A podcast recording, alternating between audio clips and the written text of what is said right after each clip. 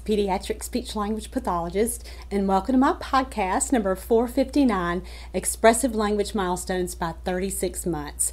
Brought to you by my website, Teach Me to Talk, where we're the largest ASHA approved provider of courses for early intervention. Thank you so much for being here. If it is your first course with us, welcome. If it's not, welcome back. we are always happy to have you join us to talk about everything related to early language development. So let's just get going. Today we're continuing our Language Milestones podcast series, and we're all the way up to show number 10 in a 14 part series where we've been reviewing all the developmental language milestones, both receptive and expressive language milestones, from 12 months all the way through 48 months. Now, we've been tackling these milestones in six month increments with one show for receptive language and one show for expressive language. So, today, again, we're up to the 10th show in the series, finally, right? Uh, and we're talking about the expressive language components that we want to see toddlers acquire and master by 36 months. And we have so much material in this course. Today we're looking at 13 different milestones. So for therapists, I'm including the link right here below on YouTube so that you can purchase your CE credit in our $5 CEU program. And this includes not only your handout for the show, but also your certificate so that you can have that for your uh, licensure renewal or your certification maintenance. Now, for parents, we're also including a link for you to just buy the handout for the course. And we did not do this at the beginning. This is something that parents really asked us about because our handouts are such a great tool, not only for therapists to use with parents, but we're finding that lots of parents use it with their therapist and say, these are the things that we're working on at home, or these are the things that are important to us. So we have that option for you too. Uh, so many parents and grandparents also email me all the time and say, How can we help you with your work? And so we've also included a space now that you can purchase the handout for $5 or any other amount that you would like to give so that we can continue to make these courses available for parents all around the world who don't have access to quality services. And let me ask you one more thing before we get started. If you have not subscribed to our YouTube channel already, we would so appreciate that. We always appreciate your support. All right, so for parents tuning tuning in just to check and see how your child is doing, let's go ahead and just quickly review the milestones list that we'll be talking about today. And again, you can get this on your handout. So go ahead and take a look at that. So by 36 months, so in this 30 to 36 month developmental range, and remember we're talking about developmental, not necessarily chronological, but this is where a child is in her it is in his or her language uh, acquisition. So by this time, we want them to be able to accurately answer yes no questions, use plurals, and so that would be the difference between a word like book versus books. So they're putting that final S on there, which not only lets us know that they under, you know, it lets us know that they understand that concept. Now there is also a speech component in this, but this is a language milestone, and we're talking again about plurals as a conceptual uh, uh, thing here rather than looking at just that speech component, which is going to be that final S, although that is important. We're also going to be talking about using prepositions now and not just in, put it in, or put it on, but now children are able to use prepositions in phrases, so their speech is becoming more and more adult like. Uh, children will be able to accurately state gender, specifically their gender, when someone asks them if they are a girl or a boy. And they will also be able to state their first and last name when someone asks them, What's your name? They're able to relate recent experiences through verbalization. So, this is when kids really start to be able to talk to you and tell you about things that happened when you weren't there, and also be able to share an experience with you with words. And it's not just you talking to them saying, Hey, remember the time that we went to the zoo and remember what we saw. They're able to really uh, initiate that and then again participate in sharing that experience with you with words. So that's wonderful. Uh, they're able to use verb forms now, so not just action words, but they're able to mark the tense. So we'll start to see some verb endings emerge, particularly that ing. So instead of run, it's now running, or eat with a final S would become eats. And so again, we start to see that early grammar emerge. With verb forms by the time a child turns three.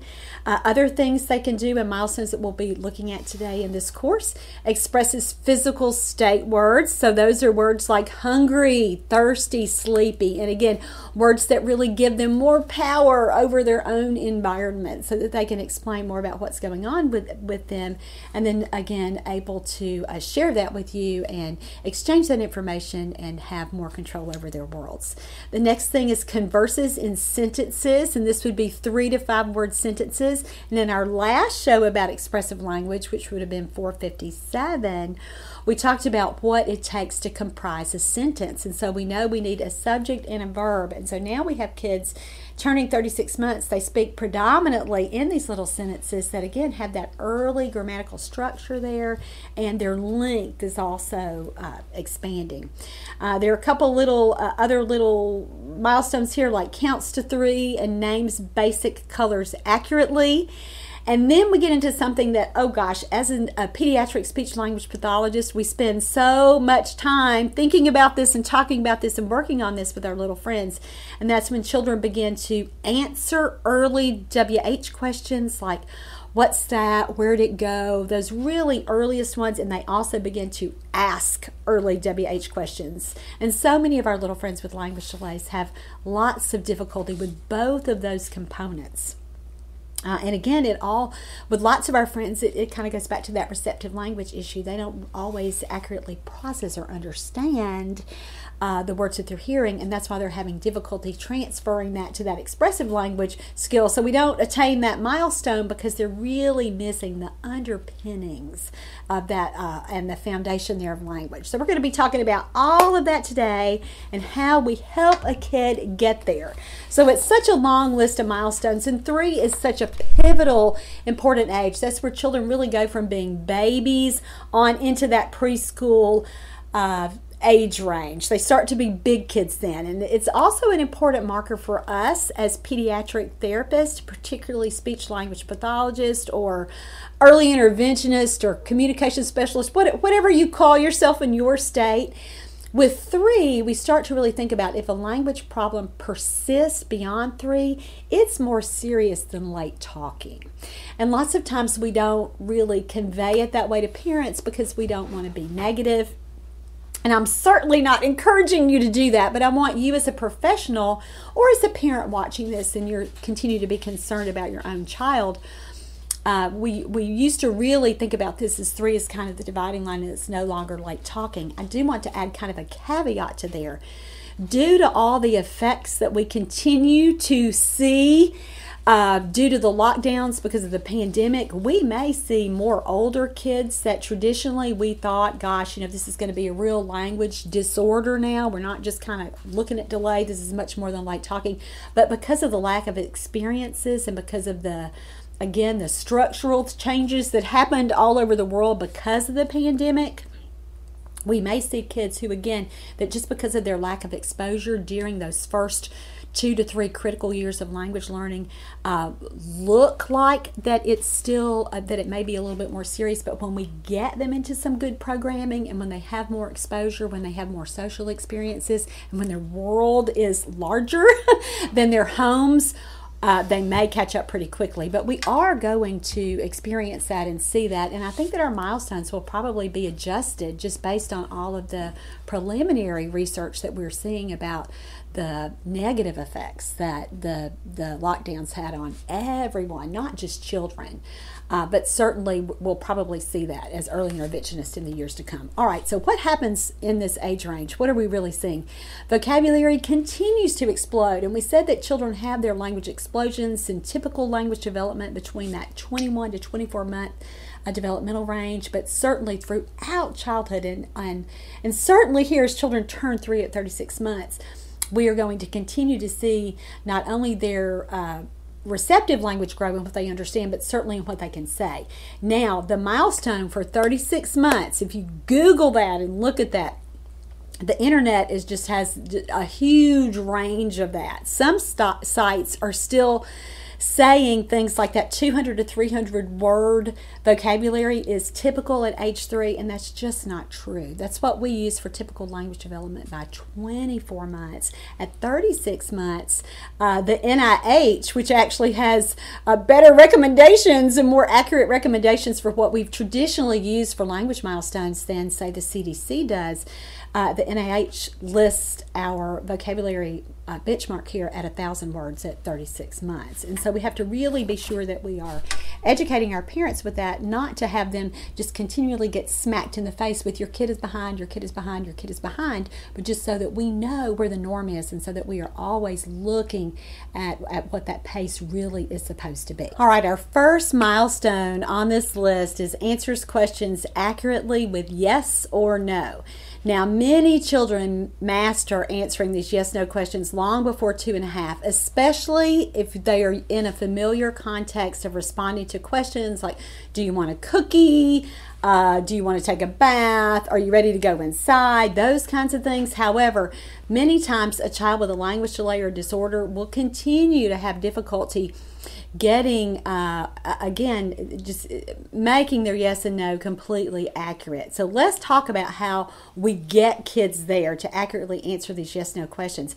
The short answer is they have to understand the question because that's the basic problem. And again this is the point that i've tried to make throughout this entire language milestones podcast series is when we're looking at that a kid is not meeting the milestone expressively, before we implement lots of other strategies to kind of get that going, we have to make sure that receptively that foundation is there. And we know that when it, when anybody answers a question inaccurately, it's because they didn't process the question correctly. So this is really a receptive language task too. And so we've been doing this, uh, kind of talking about the sequence of how children acquire, how they not only answer questions, but how they understand questions. I've done that in a lot of different shows because I think it's imperative for us as speech language pathologists and developmental interventionists that we really understand this sequence and that we don't have an unrealistic expectation of a child's again we're looking at, at at expressive language in this show, but that we just don't have unrealistic expectations. You're not supposed to be able to answer uh, say a WH question that's a why question or a how question until you've mastered getting yes, no completely accurate, or again, those simpler WH questions. So that, that's the point I want to make in this is that how interconnected this is. And we can't always treat everything as an expressive language problem without really, really, especially in toddlers and young preschoolers, looking at that receptive language piece too. So, how do kids acquire their ability to be able to answer and ask questions? First, they learn this yes no questions, like we just talked about, related to their immediate context. So that's going to be something that's right in front of them and something that's usually directly related to a personal need. Questions like, do you want a cracker or is that mommy? You know, they can get those things. And so it doesn't always either begin with a verbal answer, although now that we're looking at these language milestones, and again, we're right here between 30 and 36 months, it does need to be a verbal response. But kids don't start there. They start with uh, a nonverbal response. And so again, it's probably the reason I'm telling you this is as far as accuracy is concerned, you're probably more accurate with the kids' nonverbal response up until about two and a half than you are their verbal response. And that's a that's a really uh, funny thing to kind of look at. We have a grandbaby who is 20 months old, and he's recently. Uh, we used to kind of joke about this, and his mother, our daughter, is a speech language pathologist too, so we talk about this all the time. Uh, and and he recently would answer no to everything, but that she would know that his no really meant a yes just by his intonation. He would say no just with a different prosody. And so his no, his emphatic no is a no, but when he really means yes, it's more like a no. And so, again, just a little thing, and you'll notice that with uh, with even our little friends with language delays too. So many toddlers have a preferred response that they default default to no matter what the question. For more kids, it seems to be no, but I have had some kids who were really pretty pleasant, who were head nodders and like a yes no matter what we ask them. But by two and a half, if this is not accurate, we really do need to work on it. So the best way to do that is to help a child link meaning really with those nonverbal responses. So really having them continue their nonverbal responses of shaking their heads no and yes and linking that word with it. And so we also have to know that when we're giving a toddler a choice, many times they repeat the word or the last choice that they hear instead of answering that question uh, with a yes or a no. And so what we need to do is really add the yes or no option on the end of that. So instead of for kids who don't routinely answer, or for kids who echo that last word, instead of just saying something like, Do you want more yogurt? You say, Do you want more yogurt? Yes or no. And again, give that little cue where you yourself are modeling the yes, not only with your words, but also with your uh, gestures, so that they really, really understand that. Years ago, I had a little guy uh, that we worked with with autism. Gosh, I bet that this has been 20 years ago now. And he, he was undiagnosed. Actually, the the the first time that he went through, they told his parents he had no autism, but you know his team, we were like, oh yes, oh yes, this is. I'm sorry that they didn't confirm this diagnosis. You know, they told the parents you're going to need to bring him back, but they you know went back later and got that diagnosis like a year later. But we worked with him in the interim, and uh, he could not really understand how to answer questions. I mean, he had such a hard time with this. And this is a little boy who had thousands of words in his vocabulary. He was very, very verbal, but the, the processing piece was super, super hard for him. And so when we started just giving him the yes no option at the ends of, uh, especially for choices at home, instead of freezing or echoing the last word, and then he would get so upset and so annoyed that his mother didn't just give him what he wanted because he knew that she knew and he felt like that she was holding out on him. But when we started putting that little yes no option in there, it's like a light bulb went off for him and he would say, Yes!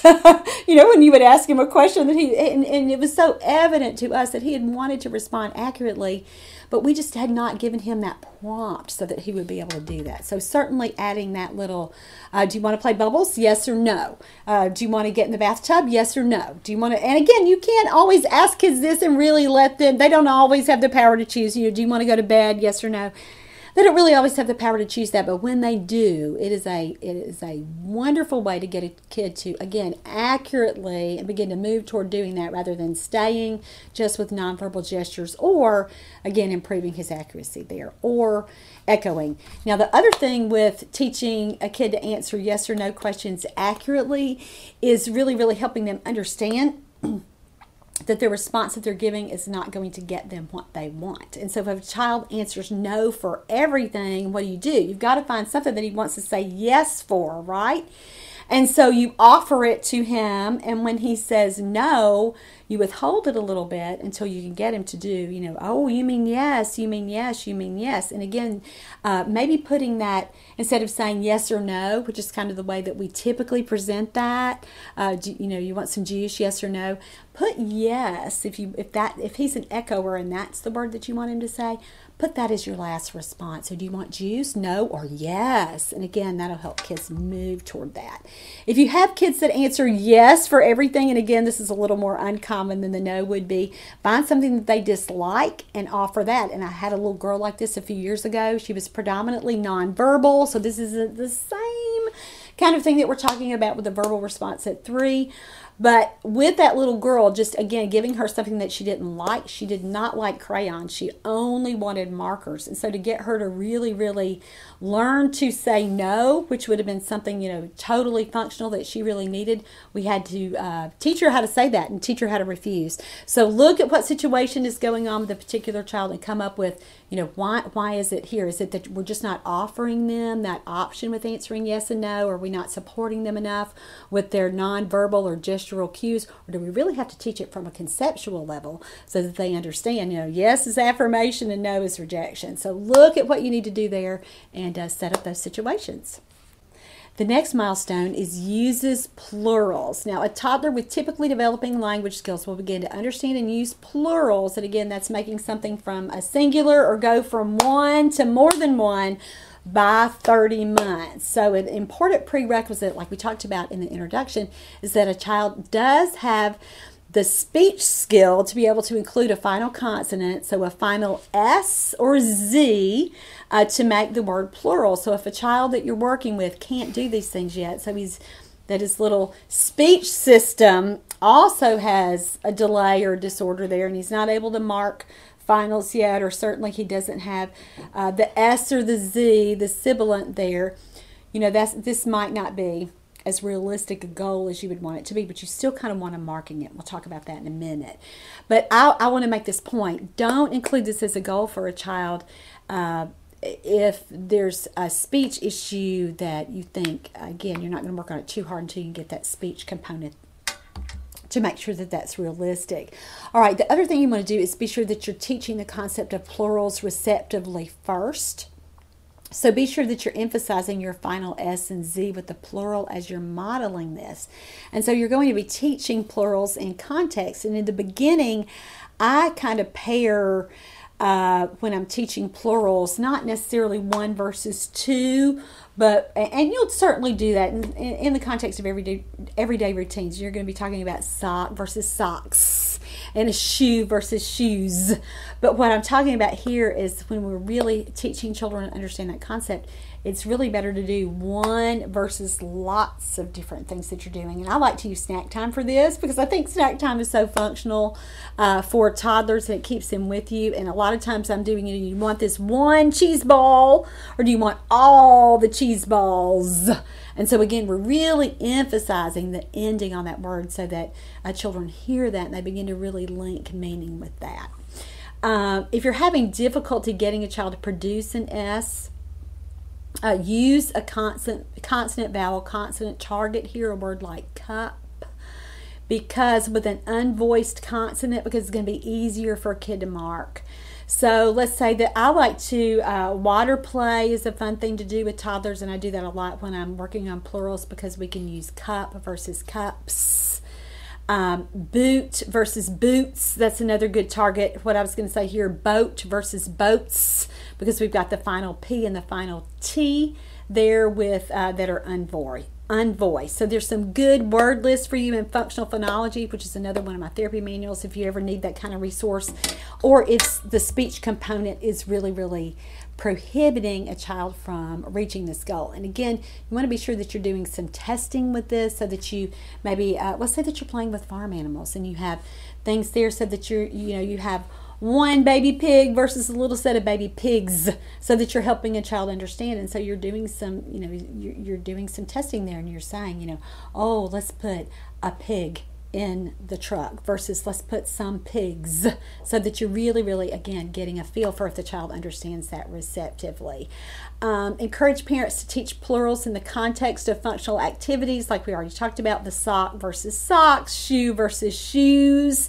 and what i tell parents is when we want a kid to mark this we want some kind of hissy little sound at the end for our sibilants s and z so even if they're getting something like socks you know or something that's, you know, an approximation of an S. That's what we want to hear about this uh, age level so that children are beginning to use, again, those morphological endings that tell us that their systems are maturing and their language complexity is bumping up.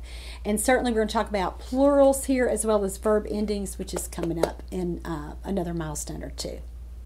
The next milestone is uses prepositions. Now, we've been talking a lot about prepositions. We started talking about this way back at 12 months, but here, remember what we said?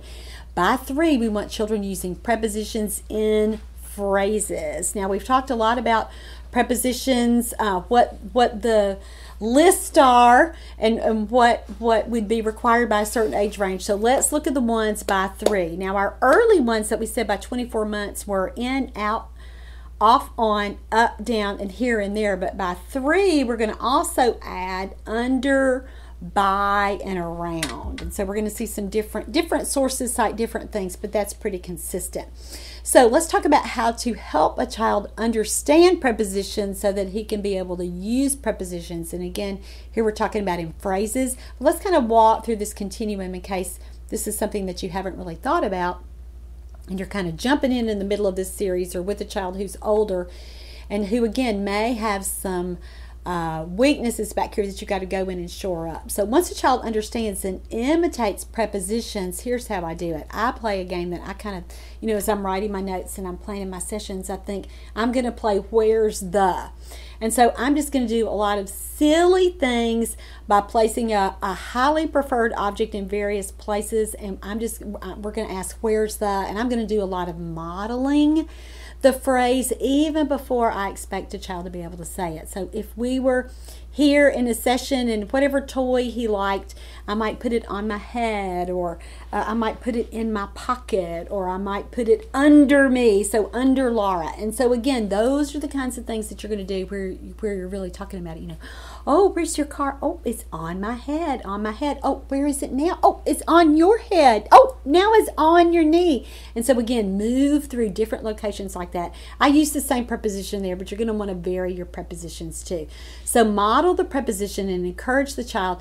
Lots of times if they're not already using the preposition, you don't want to put it in the phrase, even though that's the milestone that we're going for here at this developmental level.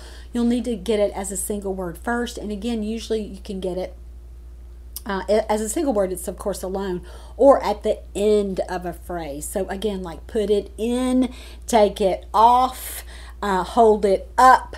Those are the kinds of things that we would get initially. And if a kid isn't using a lot of prepositions, you know you're going to have to get that first before you get a kid using a preposition in a phrase, which again, you're going to move that location then, not at the end of his little phrase, but now it's going to be at the beginning. So on my head, in my pocket, or uh, even if they're not getting the the uh, putting a, a, a, pronoun in there like my pocket on on on head in pocket uh, off foot you know what are you doing? Those kinds of things. We want that that preposition in the phrase.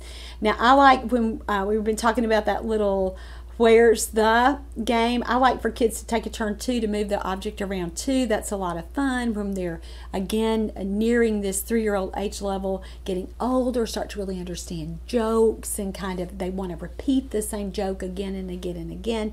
And so that's going to be a lot of fun for a child, a good activity there.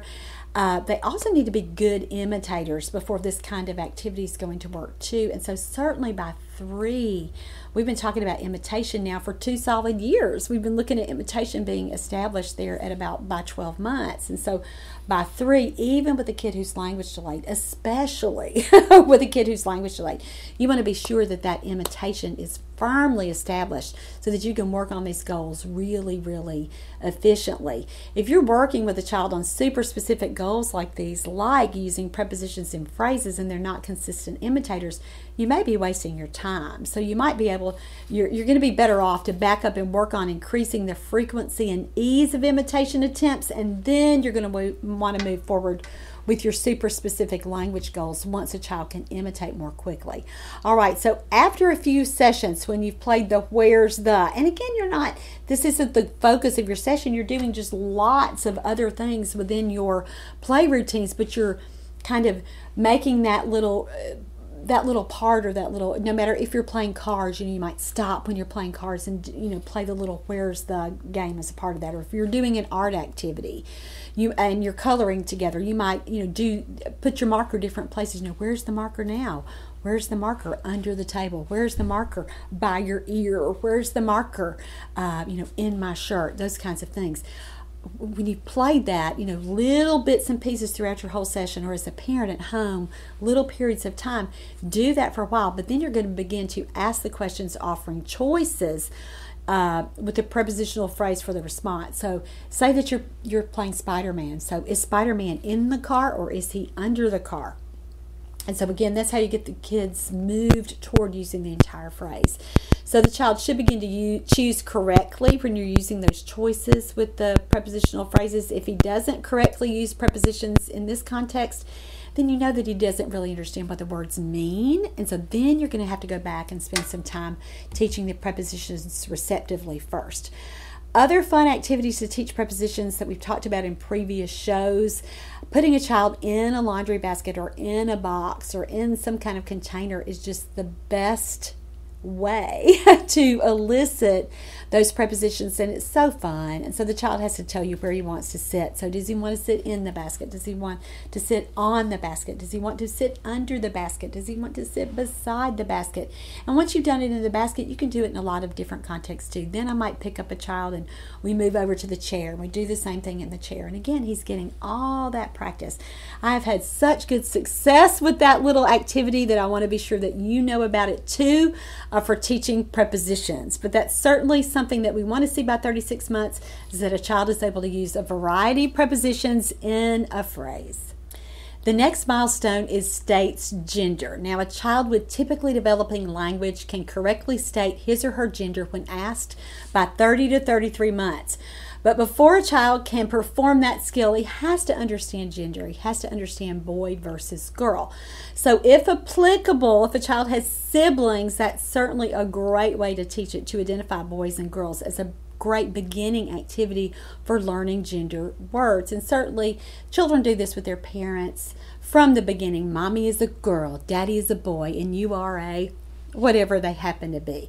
So when I teach gender, I do it the traditional way and I contrast boys and girls with characters in play. And we're doing this no matter what we're playing. Woody is a boy, Jesse is a girl, uh, whoever the characters are on Paw Patrol, Chase is a boy, Skylar, I think, is the girl on Paw Patrol. And again, just do it with those little characters. The best way, if children are having difficulty with that, the other thing I like to do is getting just really generic dolls that have those traditional uh, depictions of boys versus girls. If a child likes pictures and likes looking at books, clothing catalogs or magazines, or even pictures on mom's phone are a great way to look through and begin to label gender. But again, you're going to have to look for publications that use that traditional. Uh, so the uh, traditional viewing of that so that children are really able to differentiate that. After learning to accurately identify boys and girls, be sure to teach a child to answer correctly when they are asked specifically about themselves are you a girl or a boy? And parents can certainly handle that kind of practice, and they've been doing it for thousands and thousands of years. So we're certainly going to keep on with that kind of uh, traditional practice with working on gender. Let's move on to talking about. Um, skill that's really similar, and that states first and last name.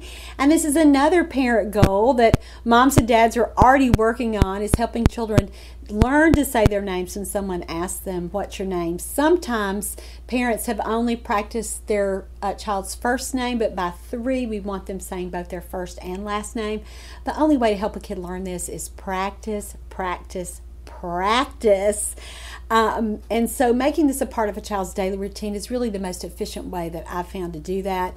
And so I've talked to moms about when they can really work on this every day. And you can't over practice it. You can't really ask a child 500 times a day and him not get tired of it. so you've got to really help a parent understand when they're going to work on it. And so maybe putting that as a part of their daily routine, like every time they're going to buckle the child into a car seat or every time they're getting ready to, uh, you know, dry off after bath. Just sometimes so that a mom is really, really working on it and making it a part of the routine. For a child who has lots of difficulty with this, you may have to use some ABA methods. Now, quick trials of modeling what's your name and then you respond with the child's name and then when they respond you immediately reward that with a tangible reward we're usually using what usually an edible, right? A snack. But you can also use a physical reward like a hug or a tickle or throw them up in the air, whatever they like for you to do. But again, you may have to do some that direct training. And, and let me just kind of help you walk through that. So let's say that a girl's name is Emmy Johnson. So you're going to, you know, what's your name? Emmy Johnson. And you're, again, rewarding her as and you you label it with her you answer your own question. What's your name? Emmy johnson. And you help her say emmy johnson. And as soon as she says that that's when you provide the reward. If you can go faster and get lots of repetitions the child is going to learn and maintain that skill more quickly. That's what our aba colleagues have taught us and it works really really well. And again speed helps retention. And so do that initially and then you're going to back your reinforcement off so that it's just variable so that you're or i like to think about it you know you're not gonna as some people like to say throw the party every single time she responds then you're gonna back off a little bit. And maybe before you had been really woohoo and really celebrating and now you're just gonna say oh it's so good and just give a little less of that, even that verbal praise. And so do that over time and really help a child learn to respond to that. But answering, stating their gender when they're asked, and then stating their first and last names are important skills that we need to help kids learn by the time they're three.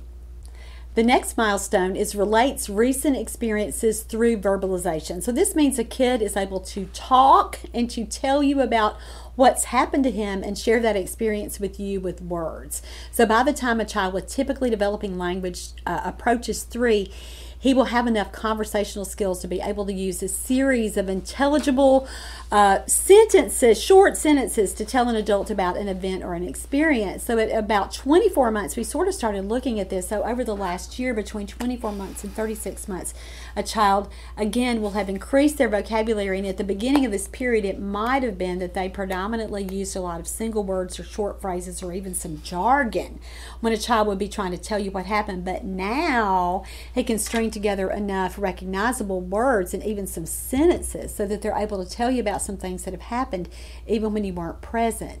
Now, most parents work on this every day, right? By prompting a child to relate and share something personal that happened to them when they were away, say at daycare or at preschool, or even things like when they say a mom comes home with the child and say they've gone, you know, somewhere that afternoon. A mom might say, "Hey, tell daddy what we did today."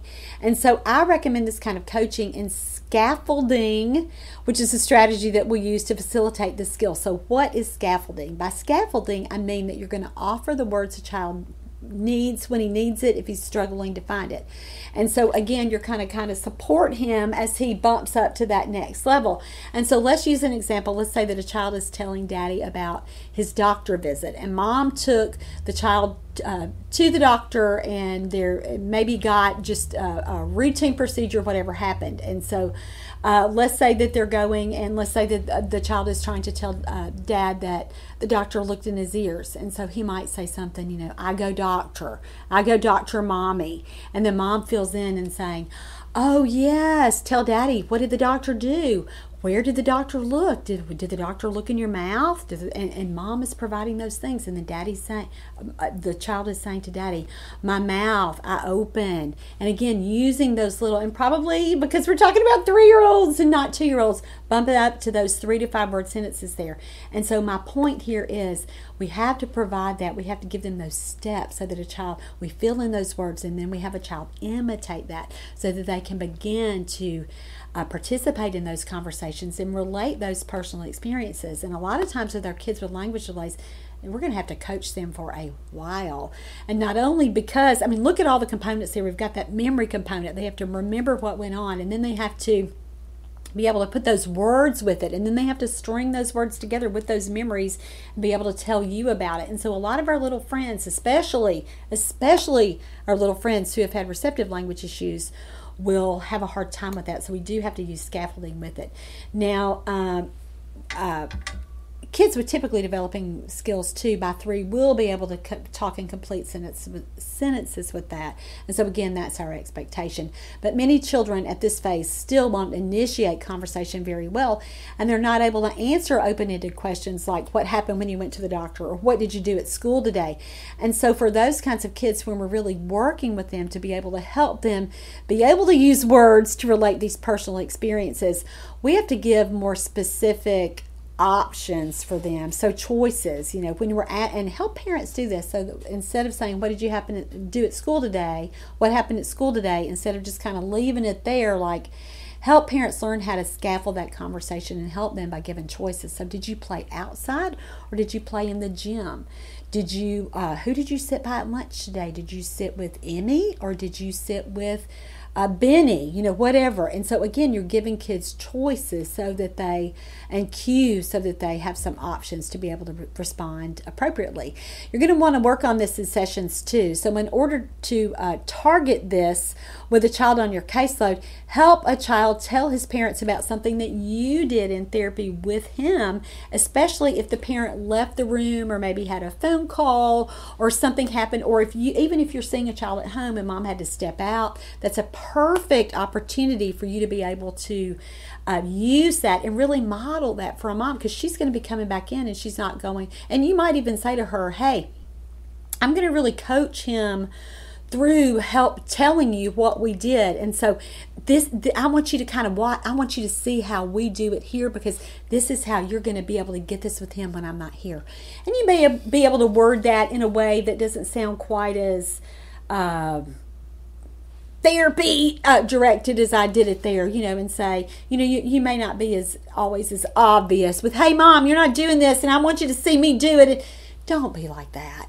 But at the same time, really give moms a heads up with, hey, when you, okay, great, go take that phone call. And when you come back, I'm going to have him tell you about what we played. So just kind of know that when you come back, and moms are ready for that and they're thinking about it. And then that makes your therapy so intentional, right? Where you're really planning what you're going to do and you're showing mom and doing that. So orchestrate the situation, introduce a new tour or an activity that you know that child's going to enjoy. And then when mom comes back, have him tell mom about that. And you know, you'll say, let's tell mommy what we did. First, we played with the, and again, you do lots of that setting up those uh, verbal routines and setting up that uh, uh, cloze method, that completion method there. Now, remember when you do too many questions, that's always better than that. Uh, the confrontational strategy of using too many questions. You know, tell me what we did. What did we play first? What did we play next? Then what did you do? That can really shut a child's attempts to respond down. But if you're modeling those short phrases and if you are are again doing that completion method, then we put the boat in the, you know, and the child says water. And again, you're setting that up for them. Or, or you're whisper coaching him and you're saying something like, oh, tell mommy we put it in and that really will help a child. And again, give him those words so then he's able to relate those personal experiences. That's become a part of a therapy routine for lots of parents with kids that I see. It doesn't happen with every kid, but that is a great, great routine to kind of get established. Anytime that they have to do something where their attention is diverted a little bit from therapy, when they come back, have a child tell them what happened. Sometimes uh, parents will even do that too. They'll come in and, you know, when I see them, they'll say, Tell Laura what happened at preschool or tell Laura what you did with grandma or tell Laura. And so, again, get those little routines going. That's a great way to help practice that. Uh, and again, you, you have to coach the parent so that they can coach their child through it. It's a really natural thing for parents to do. I don't want to set it up like, you know, parents parents don't know how to do that or they're doing that all the time. But we have to, again, make it really, really intentional and really, really purposeful. Our next milestone is uses verb forms. Now, in typically developing language, the earliest verb forms to emerge by age three are ing or ing verbs. So, running, talking, jumping, sleeping, drinking. Now, some sources also list the past tense ed, like jumped or hopped or uh, sipped and S like eats or runs as a verb ending in this developmental phase, but some tools include this milestone as an older skill toward four, and I tend to agree with that a little bit more. And again, and again, I think a lot of times our views are really skewed, right? Because we work with toddlers and preschoolers with language delays. So a lot of times we as SLPs are going to be on the back end of that, but remember we are talking about typical language development. So really, um, again, that probably our, our perception might be a little bit skewed. So, including any verb ending will not emerge in children, again, with phonological delays or disorders who have not uh, learned to include final consonants yet. And again, don't you think this is so interesting as a speech language pathologist that we think about as from a speech perspective that we want to see finals emerging by what? By age three? And we're looking at all these language forms that come in by age three that depend on this final consonant ending like the verb forms or like plurals that we just talked about. So again Uh, language is always interconnected with speech uh, when we're talking about an expressive form here rather than looking at receptive. So, my point here is with our kids who also have speech issues, we got to make sure that we are targeting the language form, but know that we may not be hearing that because of the speech problem. I hope that makes sense to you. All right, to teach verb endings, what do we do? And again, this is such a traditional preschool kind of SLP goal. And those of you who have worked in preschool programs for years, I mean, you know this kind of stuff, you know what to do. But let me caution you when we're working with uh, again, toddlers who've had language delays, you may not be able to, or, or significant language delays, you're not going to be able to maybe do this like you would your kids that are strictly a phonological thing. Remember, we're talking about language from a conceptual uh, perspective here. So you might be able to use a worksheet or an app or a flashcard with those older kids when you've been working on verb endings, but with our little guys who again have been language delayed toddlers, uh, not just the speech part of it. The best way to teach this is always going to be with real life activities. So, because we're working at, we're talking about actions with verbs, uh, the best way to target it is with action games. So, we've been talking about this strategy in a previous podcast for teaching verbs. I like the I can games, and where again, this is basically Laura acts like an idiot. and does anything I can to help a child kind of want to interact with me and get these verb endings going. And, and it would be with a high energy game. So something like jumping. So what are we doing? I'm jumping, jumping, jumping, jumping. We are jumping, jumping. And then you'll stop and ask the child, what did we do? We jumped. And again, this is going to be a higher level thing. Is this something that we're going to work with? Uh, you know, a lot of times when we work with in early intervention, we don't get there with our kids, right? A lot of times, if you are strictly a birth to three person, you may not get there with your children. But those of us who go on to work with kids on into preschool, these are the kinds of things we're doing. My point with this whole with this whole thing that I was trying to make before is, you can't always rely on visual your visuals like your flashcards or your apps there you have to really really do it with uh, real life activities. All right. So uh, when you're doing these kinds of things, when you're teaching uh, verb endings, you have to be, and this is for our parents or for developmental therapists who may not think about this as much as we SLPs do, but you have to be careful with your verb tenses and be careful with your targets because some verbs are going to be irregular. And so if we were using a word like running, we can't really contrast that if we're going to do an ing uh, present, progressive, running, kind of target that verb with a past tense ed verb because run would not be correct, right, grammatically. And so remember, we're going to have to think about that and kind of be on our toes when we're looking what our targets are going to be. And we'll have to model a fair amount before a child is going to be able to use verb endings on his or her own. So that's certainly uh, something that we have to think about. All right, another favorite way to introduce verb endings is with the song.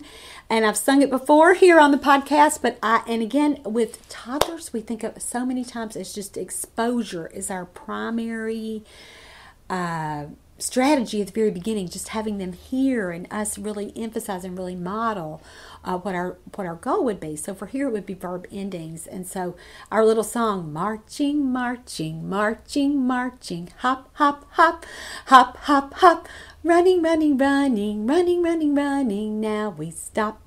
Now we stop. And so again, you can adapt that. You've got your ing verbs there. I have done it with crying, you know, crying, crying, crying, crying. And again, anything that you want to do, anything that a child is doing like that, that you are really wanting to uh, facilitate them hearing those verb endings so that you can model that. So, with a little forethought, you can make any ing verb fit that song for your situation.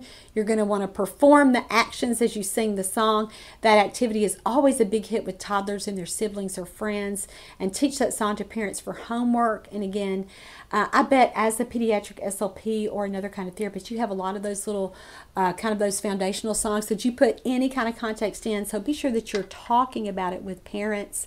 Um, recommend other verbs for inclusion at home in their daily routines like washing, uh, during bath time or brushing when they're brushing their hair or their teeth. And that is like auditory bombardment. Remember we talked about this back in our in our last group of shows 457 and 458 when we were looking at skills up to 30 months. And we talked about why hearing is so so important with our little friends with language delays and disorders and we really have to model it. So talk with parents about that a lot, you know, with their expectations, you know, instead of testing it all the time, you know, are they producing these verb endings? We have to spend a fair amount of time teaching that too. So verb endings are fun. Keep it real. Keep it in real life activities for toddlers. You can use your, your apps and your pictures, but always make sure that you're keeping it in real context first.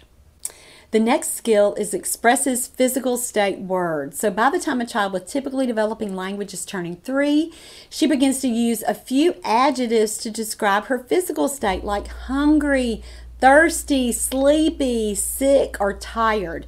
So we're going to teach these words in context using situations that come up in play.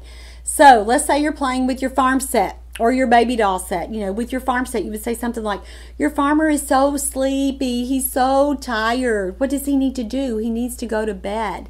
Or, Why is the daddy crying? Is he hurt? What happened to the daddy? And so, again, you are you are creating those questions and you're answering those with that physical state word, or you are using that physical state word, and again, you're using other words to really explain that.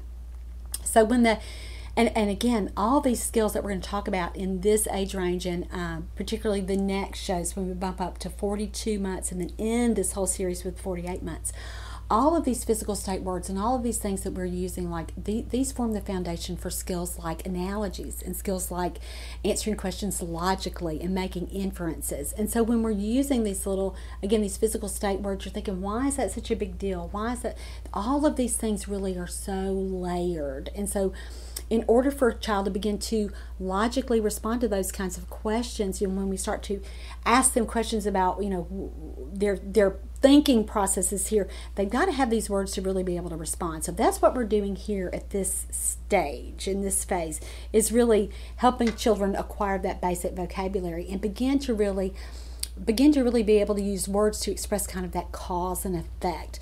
So when the cow was eating the hay, when you're, you're playing something like that. Look, your cow is eating. He must be so hungry. That cow eats. He's hungry. He's hungry, so he eats. And so you, you are consistently making those associations and using those words for that. So after a while, what do we do after we model, model, model? What do we always do? We set up the situation so that a child can complete that sentence. And that's always that in between uh, phrase. We just talked about scaffolding, where we're going to really uh, provide that next little that input so that child can get to the next level that's sort of what we're doing with the completion method or how we're talking it's kind of a good framework to look at all of these goals where we talk about it first we're going to model it and sort of teach it receptively model model model and then so that a child can begin to imitate that and when it when it's our turn for him not to just do that or when it's his turn for him not just to do that direct imitation we're going to use that completion method or allow a child to fill in the blank with these kinds of statements so we'll say something like your baby is crying. Oh my goodness, your baby is crying. She's so upset. She wants a drink. She must be and we leave that line there what that that that space there for them to fill in what thirsty that physical state word so talk with parents about using these words consistently at home during daily routines.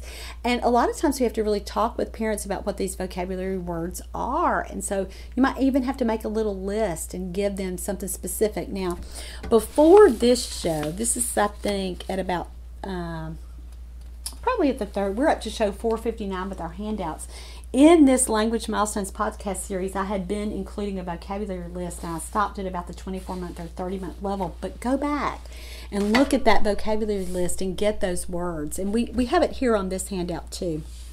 If you've purchased the handout for the show, with what these specific vocabulary words are. So, words like hungry, thirsty, sleepy, and tired at bedtime Words to describe temperature when they're planning to leave home every day, such as you need your coat because you're going to be too cold. It's too cold for you to go without your coat. That's why you're going to wear your coat right now.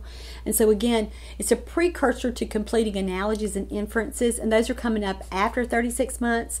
But with, with our kids who are, again, on their way to that, sometimes the reason that they're not able to do that higher level stuff is because we didn't take the time to really teach the vocabulary back at an easier, earlier level. So that's what we're doing here with physical state words. So just play, play, play, and be sure that you're setting up those situations in everyday routines so that parents are using that vocabulary.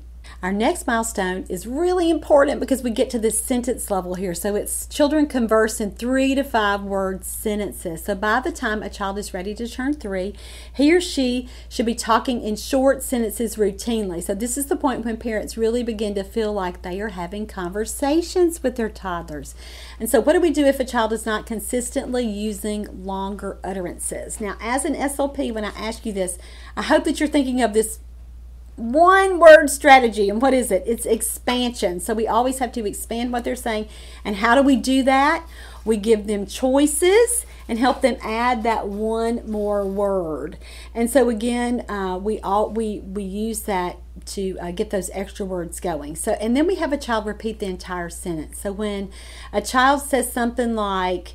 Uh, give me that. We say, we help them put that other word on there about what? Defining what that pronoun is. So we say, what's that? Which one is that? That car or that truck? And then you have a child again, repeat that, give me that truck or give me that car. So that they're adding one more word to get uh, that extra thing. And that's what that whole concept of expansion is, right?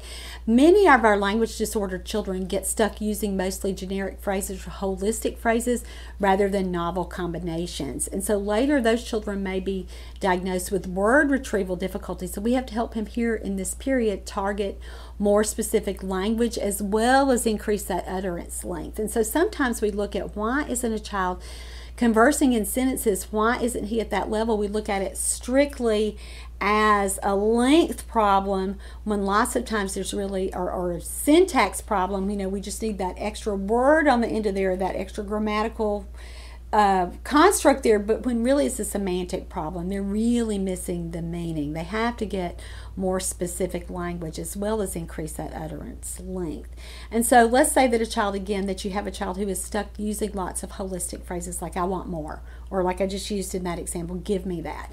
And so, again, the best the best way to uh, get him to increase that utterance length and expand that semantically is by putting that really specific word on the end. So then I want more becomes I want more juice.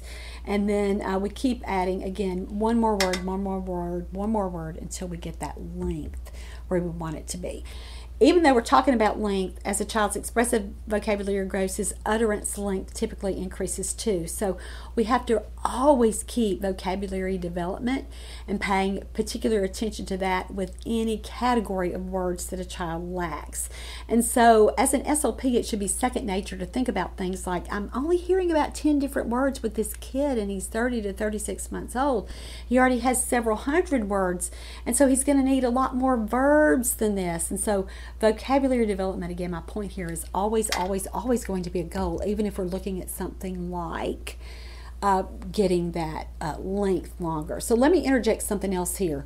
What about the conversing part? You know, converses in three to five word sentences. So, what is that really talking about? Here we mean that a child will take turns talking in conversations. And so, this turn taking skill is another important component of this milestone. Uh, Dr. Rossetti, who is still my favorite language expert, teaches that a child should be able to take four to nine conversational turns by 30 months. And so, again, that's at the beginning of this age range. So, certainly in this age range that we're looking at here, 30 to 36 months, we want kids to really have that reciprocity nicely established so that they don't go back and forth just a couple of times. We're in those real conversations where, again, four to nine conversational turns. Many children on our caseloads will continue to struggle with that and keep up their end of a conversation well after they turn three. So we can't forget about looking at what? at those pragmatic skills when we're in SLP. And so pragmatics means how a child uses a word or functions of a word. And again, this is certainly an important component of conversational skills. And let me just say it one more time. We've looked at, we've got to get the length with, we were going to do that with expansion, right? Adding that one more word. And then we looked at the semantics that children need the concepts if they're lacking like entire word classes let's say they don't have enough verbs or they don't have enough descriptive words like adjectives or they don't have pronouns you know they're they're lacking those kinds of things. Or maybe maybe they have more verbs than they do nouns which would be a really atypical thing. But anytime we see that you know again we have to do it. So we we have to treat what they're missing right. So we've looked at the syntax, we've looked at the semantics. Now we're going to talk about pragmatics.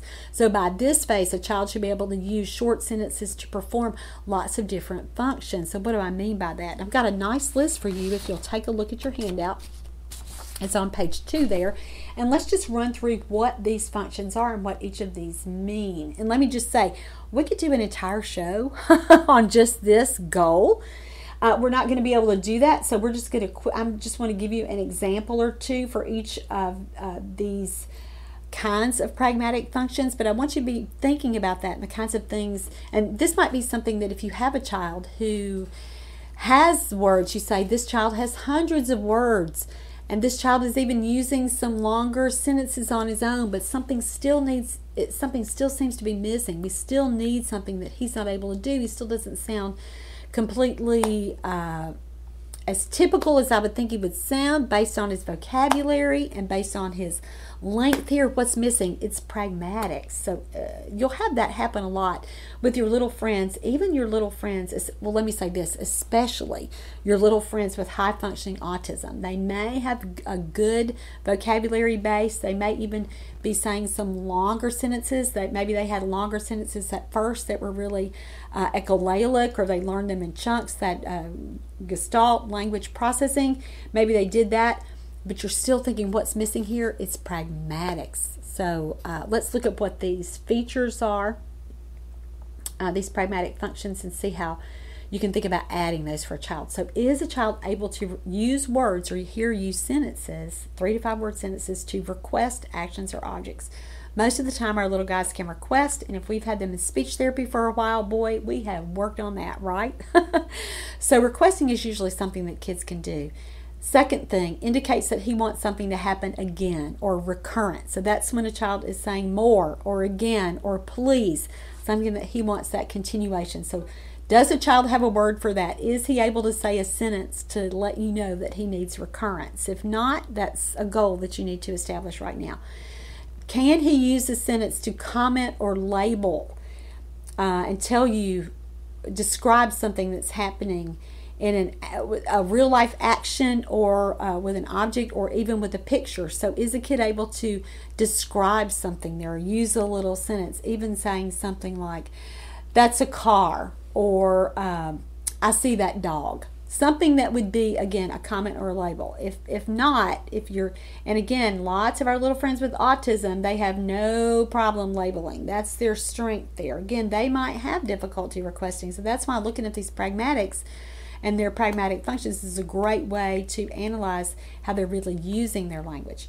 The next uh, thing that we've already talked about is actually one of the previous milestones that we reviewed earlier answers questions with a yes or no. So that's certainly something, again, that we want children to be able to do. Are they using a short sentence, the next function, to get a person's attention? So are they able to call somebody uh, again to have them divert their attention to them. So something like hey mom or look at me or watch me do it. Are they able to use words to do that? Are they still relying on nonverbal methods like leading or tapping or doing something to uh, with their physical bodies or can they use words for that?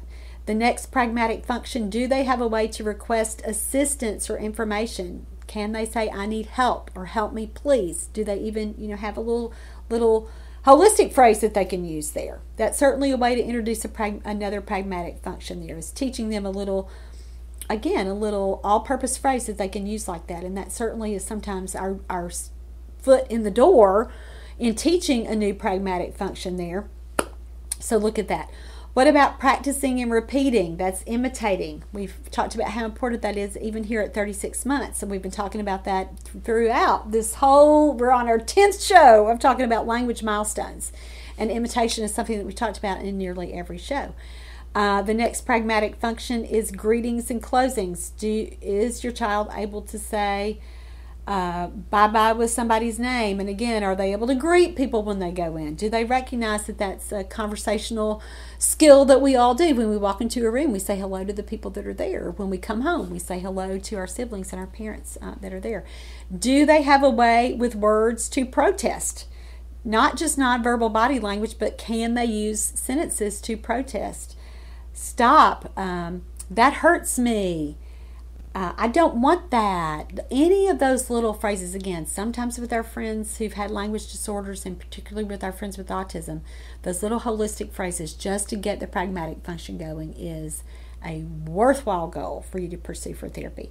And then the last pragmatic function that a child has by 30 month, 36 months is acknowledging when someone is talking to them, not just non-verbally, where they're looking at them with eye contact, but saying yes, or even something like, huh, to let you know that they uh, are aware that you're talking with them and that you are participating in conversations with them. So that certainly is something that we need to be looking at. We need to set up situations to practice any pragmatic function that a child is not using spontaneously. If a child knows and says lots of different words, but he can't use a lot of different functions, he still probably looks delayed or disordered. And that's um, really, really particularly important, uh, a big consideration when we're working with our friends who are verbal and who are on the autism spectrum. And so our priority for these children is teaching them not just to talk, but to communicate. And that's what pragmatics and that's what focusing on pragmatics will really, really do is help them really, again, not only say their words, but to really, really use their words. I've written an entire section about that in the Autism Workbook. I didn't bring that manual over today to show you. Um, the Autism Workbook is an excellent resource for teaching pragmatic skills uh, to children. I have the, I'll go ahead and include the link below for the autism workbook, but it's a comprehensive treatment plan for toddlers and preschoolers with autism, particularly helpful uh, for kids who, here we go, are, who are at level two or level three with autism, and they have moderate uh, to more substantial support is required. So if you're looking at pragmatics and you need some practical strategies to help you teach those, the autism workbook would be an excellent resource for you. The next milestone is counts to three. So by the time a child celebrates his third birthday, he can count to three by rote memory. Now, all of us who deal with kids work on one, two, three all the time, right? We use that a lot. And the most functional way to do that is just to target rote counting and to practice that, like we've already talked about, in the context when we begin our games or our routines. There is no more functional or no more effective way to teach this skill we need to talk to parents when we're looking at this milestone that this is just rote counting. It is not direct one to one correspondence at this age. And so when we're teaching this, we do the completion or the verbal routine method. We count one, two, three. You know, we do that for a while. And then what do we do? We use the same strategy that we just talked about uh, back in the, the last milestone, we use the completion strategy. So we let the child fill in for three. So we're counting one, two, and we let a child say three, and we create anticipation with our voice.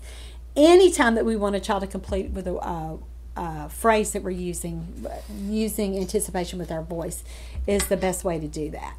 Uh, and so, again, super easy goal for parents to work on. As a therapist, you're probably doing that. If you've been saying ready, set, go with a child exclusively, start doing the one, two, three, one, two, three, and they'll be able to do it. And again, like we talked about with the completion method, when we're doing one, two, and we're letting them fill in three, you do the same thing for two. You start at one and a child then will fill in two, three, and again, that's how we back it up. That's kind of how we think about backward chaining. We leave that last little part for a child to fill in, and he kind of learns the routine from the back from the end to the beginning. Sometimes parents don't get that. They think they don't really recognize that that's how kids usually learn best. They'll think that they should do it from the beginning to the end. So teach them that trick. It's a, it's a great neurological trick to teach parents. The next skill is names basic colors accurately. Now, there are different uh, timelines for this. Some sources say by three, some sources say by four, but let's go ahead and talk about here by 36 months. So when a child has turned three, he should be able to identify the following basic colors red, blue, green, yellow, purple, orange, black, and white. So, for many children on our caseloads, we're going to focus on teaching one color at a time.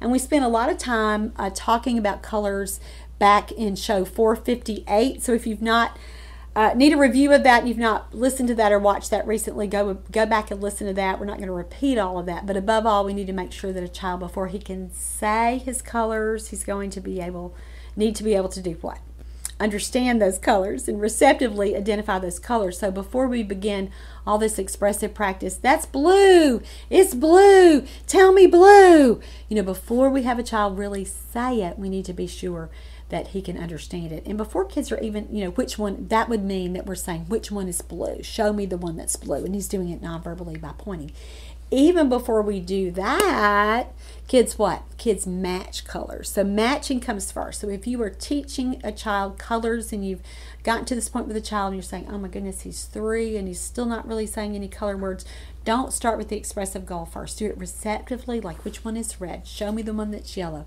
Find the one that's green. Do that, and if they can't do that, back on down to matching.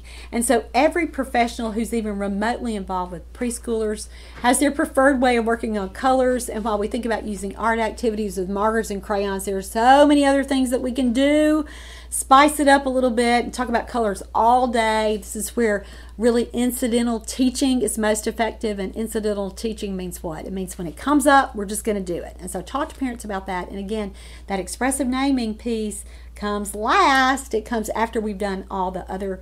Uh, pieces first. So be sure you're talking with parents about that hierarchy. We're going to match colors, then we're going to receptively identify colors, then we're going to expressively identify colors.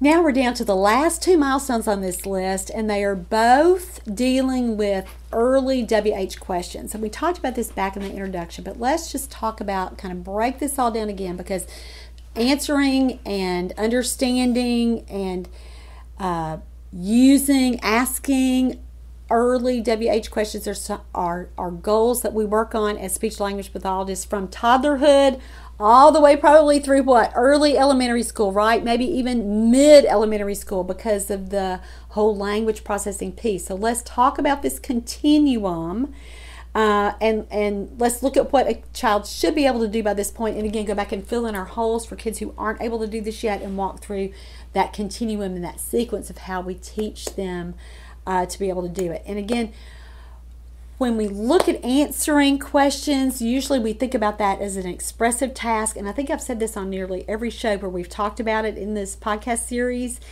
The longer I do this job, I think about answering questions as I mean as a receptive task. And again, that's the problem with so many of our little friends with language disorders. And it's not we, we spend a lot of time trying expressively trying to get them to imitate the right answers and to repeat us for that structure. But if we will go back and just look at the receptive components, because we're the first people who work on this, we're going to do a, a our children, you know, much much more benefit looking at it that way and looking at it like with what's the continuum. If they can't answer this kind of WH question, what about this kind? Let's keep backing it down to where we find out where the breakdown really, really occurs. All right, so let's walk through this sequence again. So, sequence of questions a child should answer by 36 months. And again, I know we have reviewed this several times, but it's so important. Let's do it again so that we really understand what our milestone is here. So, first, toddlers learn to understand yes no questions like want a cookie or is daddy home. Next, young children learn to understand WH questions like what is that? And they understand that by 18 to 24 months, and especially in the context of labeling familiar objects and people at home or familiar pictures in, say, a book. Next, uh, and then that's 18 to 24 months, and then that next WH question comes in uh, almost a year later. Uh, yeah, a year later, 30 to 33 months, we want children mastering where is questions, so the where's part, and then they add who by 33 to 36 months, which is where we are, and then uh, when, how, and why questions are required after a child turns three. So we're going to be talking about that next?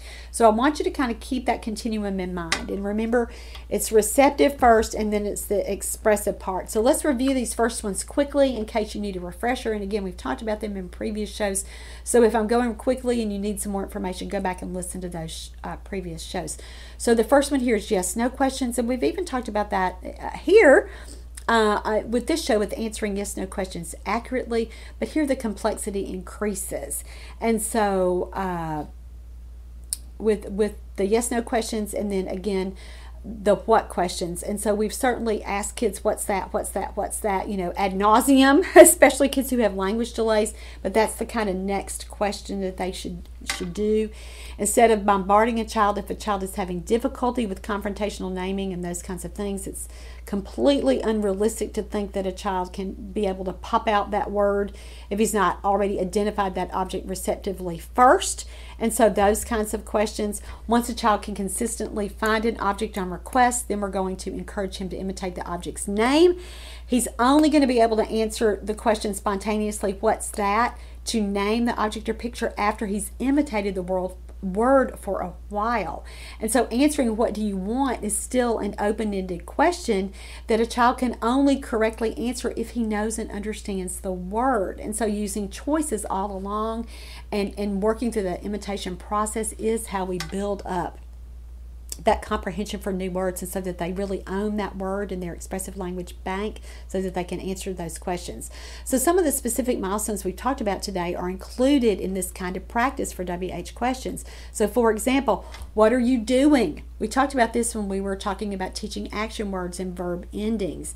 And so, describing an object's function that we talked about in the last show in 458 is another way to answer a what question. You know, what do you do with a brush? What do you do with uh, you know, what, what do you do with a uh, with a pen? What, what, why do we wear shoes? Those are things that are coming up, but again, they have to understand that basic, uh, that basic. What are you doing before they're going to be able to answer those questions about object functions? So that was kind of to get us up to now, get us up to here, and so answering basic WH questions, they answered yes, no first, and then that basic what's that and what are you doing. So that was before this age period. So now, right here at 30 to 33 months, we're up to answering where questions. So, where questions are understood at this age level, even if the child is answering non-verbally. So, a child with typically developing language will begin to answer verbal where questions by the time that they are up to this age range. So, earlier in language development, they can locate items and do it non-verbally, but now we're going to really bump it up so that they're answering these questions with words. And so uh, we need to be sure that we are asking these questions in the context of daily routine. So if a child regularly goes to preschool or daycare or church, we're going to include where questions so that they can answer questions about these location places. And again, we're expanding this. It's not just where are your shoes here in our home? You know, where'd you, where'd you leave your cup? Where's your passy? Now we're expanding this out so these where questions are uh, locations beyond kind of our immediate environment. Now, to work on this skill in play, what are we going to do? We're going to pretend that our characters are going places. So we can pretend they're going to the store. We can pretend they're going outside. We can pretend they're going home, going to see grandma. All those things that we do in our early pretend schemes. And so to bump it up, we're going to ask frequently, Where are you going? so that a child can respond in context. Now, as children turn three, one of their, their uh, favorite uh, play activities. They've gotten to the point now that they're really using their imaginations, which means what? They're using words to think about things and to plan things, and they're using words even as they remember previous experiences. So now they start to want to do what? They want to pretend, and so they start to play dress up. And so that's a fun way to target WH questions with kids here at this level, and particularly to elicit an answer to a where question. So when a child is has her purse and she has her baby stroller like she is going to push her baby somewhere ask you know where are you going? You know where's your baby going uh, you know, and, and really, again, uh, setting the stage for that. All right, remember that prepositions and location words are needed to verbally respond to most where questions, right? So initially, many toddlers are going to answer where questions with non specific language, like right there. and so, while that's technically a correct response, let this be a reminder to us that a child really needs more specific new vocabulary. And we already talked about this also uh, in a previous milestone. Isn't it so interesting how all these things emerge together? As children are learning to use prepositions and phrases that we talked about as our third milestone on the list today, they're also what? Learning to answer WH questions. And so all of those go together. And so again, we've we spent the last several shows talking about all the all the early WH questions, and so now we've talked about the where's question that they're going to be answering that now with uh, prepositions in phrases, and now they can also, the next WH question that they answer in this period is a who question. So, who questions are typically understood by 33 to 36 months and answered shortly thereafter when a child turns three. And so, here, what is the correct answer for a who question is a person's name or a title, a generic name for a person. So, like a like a police officer or teacher, even if you know you don't know their names. And so, uh, another early who question to answer is when a child uses a pronoun to answer for himself. So, who wants a cookie? Who wants a popsicle? You know, I do, or me, or something like that. And so, uh, we have to think about when we are uh, looking at these milestones does the child have enough vocabulary uh, to be able to compose that expressive language response. You know, we've spent some time talking about the receptive piece, piece which is so important. But again, vocabulary development plays another big role here. Can't answer who questions unless you have lots and lots of nouns and lots and lots of names for people. All right, so that was answering or I'm sorry, that was yeah, that was answering early WH questions. Let's move on now and talk about asking early WH questions. Now, our last milestone that we're going to be talking about today is learning to ask early WH questions. And so, again, let me say it again. We're here at this 36 month period. Children with typically developing language learn to ask WH questions by the time they turn three. And so we've walked through that progression already a couple times in this show. And so the, the it's always the same, guys. When there's a receptive language component, we can expect to see it in that next age range expressively. So when we're when we're looking when we've been looking at children responding to and answering early WH questions, it's that same sequence when they're going to expressively use these these skills to uh, ask. So what's that is the first question to emerge. And other early WH questions usually include approximations in immature grammar like where go or who dat or what doing. And so again, same emergence as learning to answer. Um, and so the early versions there and the uh, approximations are fine for a late talker. Eventually, we're going to want to correct the grammar so that he's using the adult version and the more mature version of the question. But these kinds of mistakes are a part of normal language acquisition too. So when a toddler is not beginning to ask questions on his own, it's usually not because he hasn't heard the question right. Because what do we do to late talkers? We bombard them all day long, right?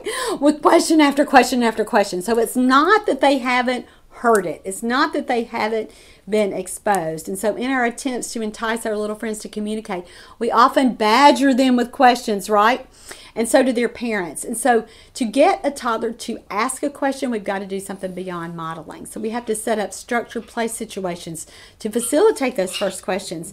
And so, I have tons of ideas for this. I'm not even sure I've mentioned this book in the whole show today, Teach Me to Talk, the Therapy Manual. And so we're just going to summarize a few of these ideas here. But again, we are setting the stage and setting up these structured play situations so that a toddler has an opportunity to ask these questions. So I like to use one of my favorite activities here is just having something and pretending like I have a secret or it's something that they need to, again, what? Inquire of me to be able to find out. So you can maybe have objects in a bag, so maybe a secret bag to create that curiosity and facilitate the question, What's that? And remember, you're going to use your heightened affect with your own voice to generate anticipation. And so you might do something like, again, you're going to, let's say that you're going to play with a train set. And so at the beginning, before you, you know, you've got maybe some of your, maybe you're at a train table already, but you don't have the trains out or you don't have the trees or any of the other background scenery. So what do you do? You kind of hoard all of that. And so that you're looking and you're going, oh, what's that? And so again, you are maybe even pretending you are so excited about that. And that's just to uh, really emphasize that curiosity there so that a child will. uh, imitate that question that you've modeled. To target what do you want, to target other questions, use favorite characters or animals. And again, you're going to give maybe a kid the job. So maybe you're going to, uh, maybe the animals are hungry, or maybe they are dirty, or maybe they are something that the child has to do for them. You've got to give a child the job. So maybe let, let's say that we've, let's say that we have a bunch of baby dolls right here and that we we're saying that okay we're going to feed these babies. And so the child's job is to feed them.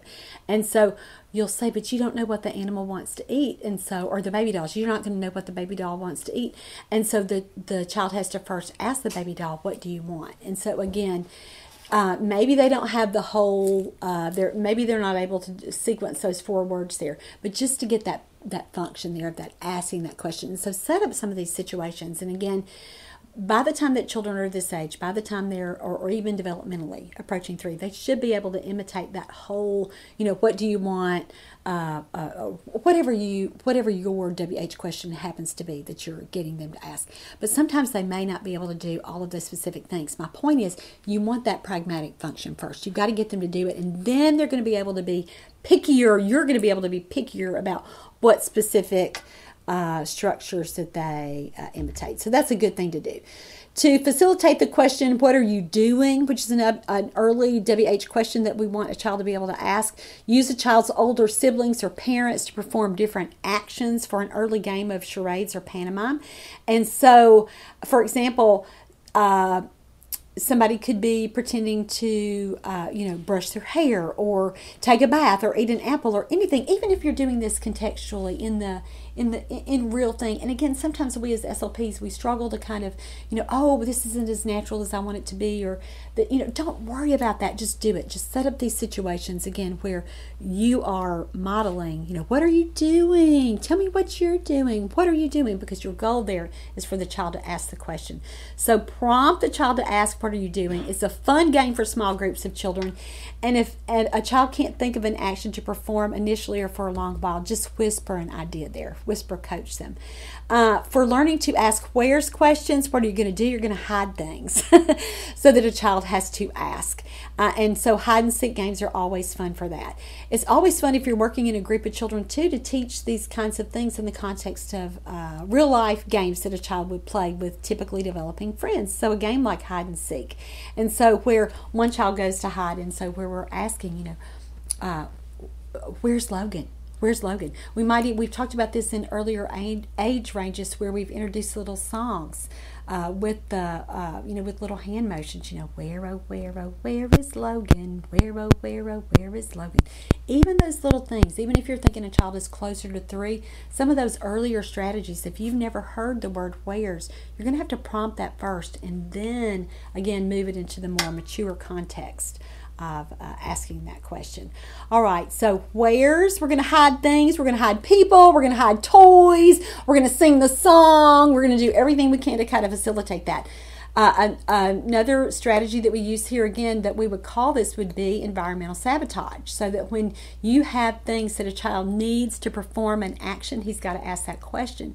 So if you are getting ready to oh play with Play-Doh, you might have um, the cookie cutters out and the scissors out and all the accessories, but you don't have the Play Doh. That's a perfect opportunity for a child to be able to say, Where's the Play Doh?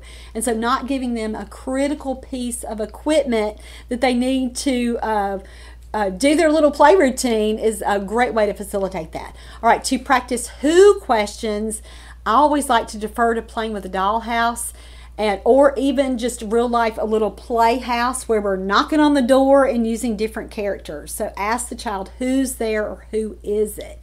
Now if you don't have much success using uh, like i said that dollhouse do it with just kids. So do a tent or even make a place or even just have it with a door where you are on one side of a door and a child is or, uh, with the child that you're treating and another a mom or uh, with a sibling or another child or something somebody is coming to that door. And so uh, stay with the child inside the structure have the friend or the mom or whoever knock on the door.